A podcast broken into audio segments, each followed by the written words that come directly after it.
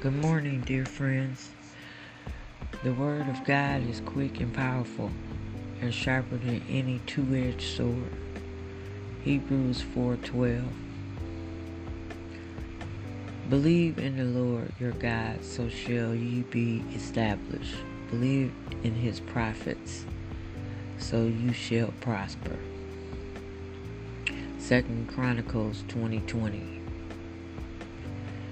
As God's prophet, I beseech you to heed to the Holy Spirit in giving, so God may open up his hand to your receiving.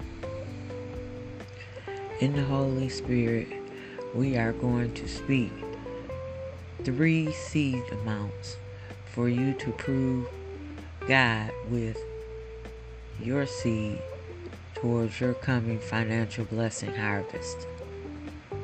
Through Malachi 3:10 and Galatians 6:7, God will speak to you in your spirit concerning the seed you need to sow. Praise God for his love and power, my friend, whom the Lord puts in connection with us for a reason. Good day. God's blessings.